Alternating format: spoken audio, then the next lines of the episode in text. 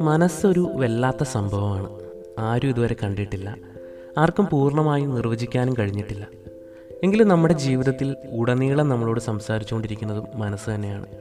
പക്ഷെ പലപ്പോഴും നമ്മളത് കേൾക്കാറില്ല. ചില ശബ്ദങ്ങൾ അങ്ങനെയാണ്.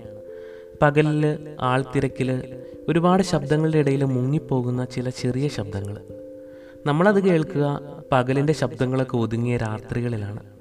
നമ്മുടെ ചുറ്റിലും ആരുമില്ലാതെ ആകുമ്പോൾ ജീവിതത്തിൽ നിന്ന് ചില ശബ്ദങ്ങൾ പിൻവാങ്ങിപ്പോകുമ്പോൾ കണ്ണടച്ചാൽ നമ്മുടെ ഉള്ളിന്റെ ഉള്ളിൽ നമുക്ക് നമ്മുടെ മനസ്സിന്റെ ശബ്ദം കേൾക്കാം. അതിനെന്തൊക്കെയോ പറയാനുണ്ട്.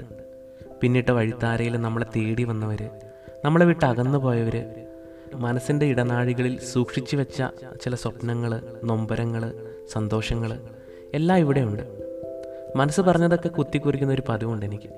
ചിലത് വാക്കുകളായി ചിലത് വരികളായി ഇപ്പോൾ അതിന് ശബ്ദം കൊടുക്കണമെന്ന് പറയുന്നതും എന്റെ മനസ്സ് തന്നെയാണ്. ഇന്നു മുതൽ എന്റെ മനസ്സ് പറഞ്ഞ കഥകളുമായി ഈ പോഡ്കാസ്റ്റ് ചാനലിൽ ഞാനും ഉണ്ട് ഹൈ ഫ്രണ്ട്സ് ഞാൻ ടിന്റു ഇതെന്റെ മനസ്സ് പറഞ്ഞത്.